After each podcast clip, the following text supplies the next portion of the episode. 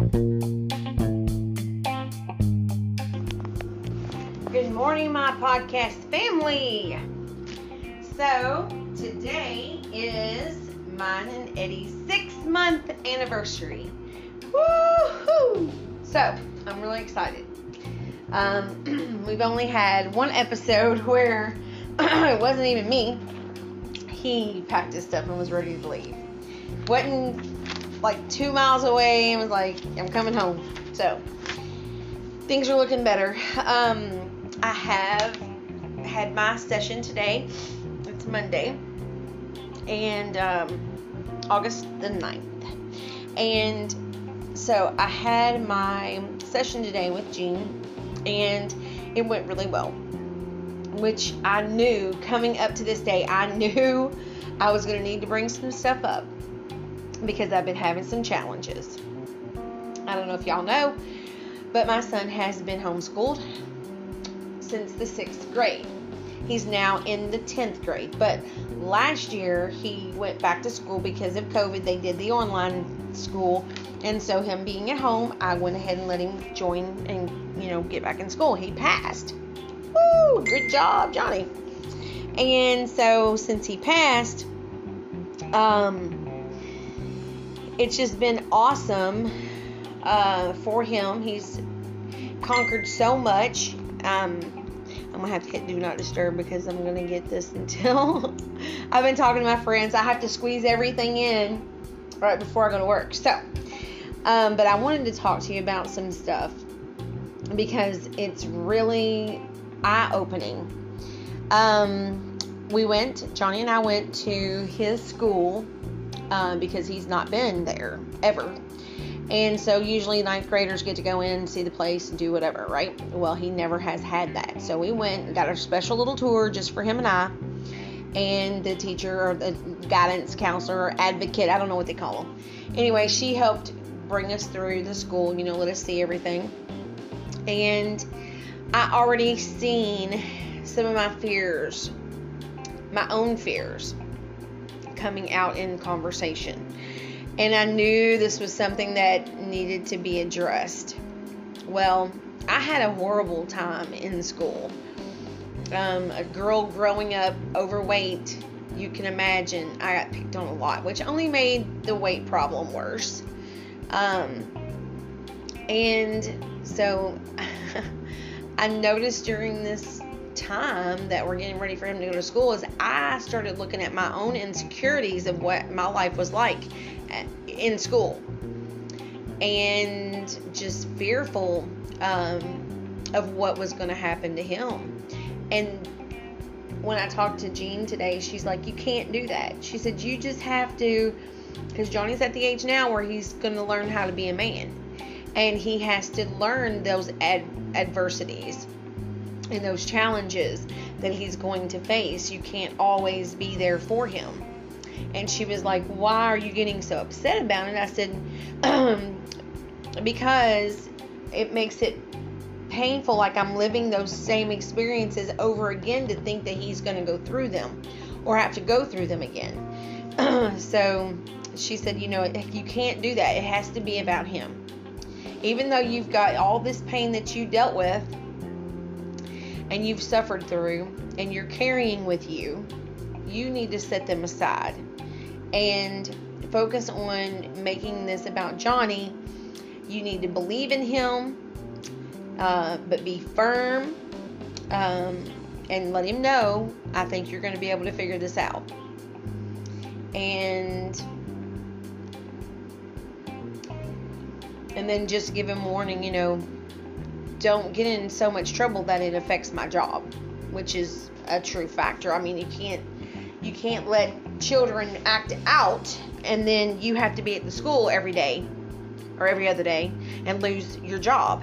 We can't do that. So that's got to be an understanding.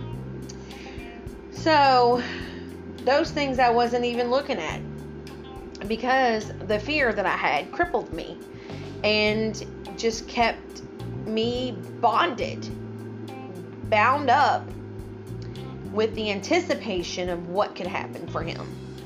And that doesn't help him by me being crippled and not being able to guide and direct and giving him the you got this. You can do this. I believe in you. You are more than capable you are more than a conqueror. You know all the things that i've been reading in the bible about us. Um so i know he believes in the lord too so he's got this i've just got to get through my fear and let go a little bit um try not to be so controlling of the situation from my fear because that's what I was doing. I was anticipating even taking him out of ROTC, which I personally think is going to help him be the man he would like to be for his future. For his future. So that was so helpful. Plus, my man is awesome. He already told Johnny if he has to get a haircut, he'll go get a haircut with him. He is so supportive for me and Johnny. Nobody else ever been like that. Nobody else ever done that. So I got the best man for me. I'm just saying. So things are looking up. Um, she also mentioned to me that because when Eddie and I have conversations about Johnny, um, I become, and this has been with every relationship, been really nervous.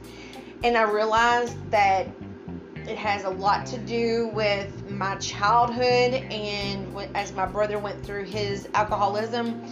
Um, life at home was not great because my parents were trying to correct the actions and stop him from being that way. And so there were times that got very heated in our home, and that bothered me a lot. And so that anticipation of what can happen from a father and a son standpoint of correction is not it wasn't i mean my dad did the best he could with what he had but at the same time with the alcoholism involved he wasn't going to listen to him anyway you know what i'm saying you can't reason with somebody who's drinking and so it's just really difficult for me to let go of that power to let a man be the man in his life. But it has to be somebody, and I'm just going to have to have the conversation with Eddie. You know, this is where I'm having problems. This is why I have a problem and why I get upset when the conversation comes up about first of all, I get on the defensive because everybody's always said, you know, what they think I should do with my my child. I think that happens with every parent. But let me tell you that you're not the one raising that child. That's not your child to tell what has to happen. Now, if you become a partner, then you need to if you're the outsider coming into the situation, you talk to the person the parent and say, "Here's what's going on and I think we should do it this way." If you if you agree, we will try this and see how it works. You don't go in taking over. You don't go in taking over and try to take over everything. You're first of all not going to make the child respect you. And the parent is going to get real angry because you're trying to take over. Now, I know in some cases parents are so busy, they're like, oh, please come help me. I need the help. You know, but at this point in my life, I don't need that. I need someone to say, yes, here's some suggestions. Let's try it. If it don't work out, we'll do something different not I'm not an authoritative type of person. I've never I mean I have been because that my father was an authoritative parent. I have resorted to that when I became overwhelmed. And it's not my nature. I don't like it. Like I I lose like I I would say I, I black out when I get to that point. So I don't want to get to that point. I don't want anybody in this house to get to that point. I want us to be able to work through our problems. There's not an extreme, oh, it's got to be my way, or an extreme, it's got to be your way.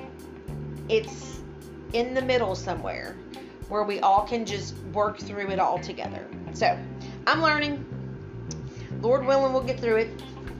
But I'm so excited, first of all, that Johnny's going to be in ROTC and learning all kinds of good stuff about being a man.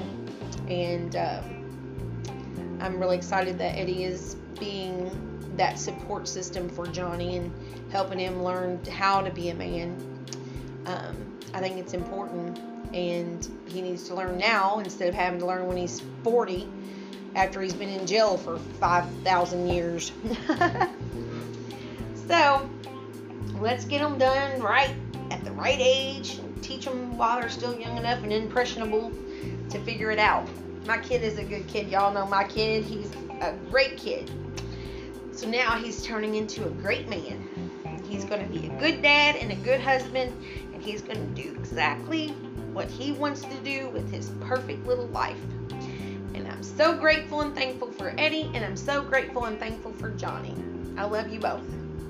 And everybody else, I'll see you guys around the merry-go-round.